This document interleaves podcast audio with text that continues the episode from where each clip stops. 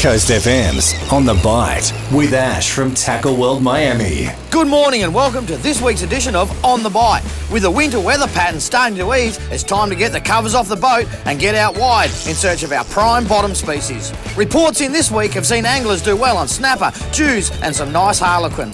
Our local freshwater streams and rivers are also fishing well for trout and redfin, with a nice consistent water flow keeping these fish feeding and active. Beach fishing to the south of town is also producing some nice fish for those that put in the time.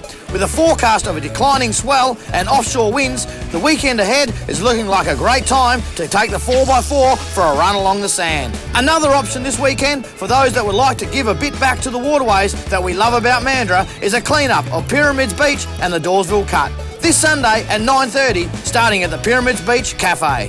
Wherever you get to wet a line this weekend, as always, good luck, tight lines, and remember, every day's a good day for fishing. For Tackle World Miami, Coast FM's On the Bite.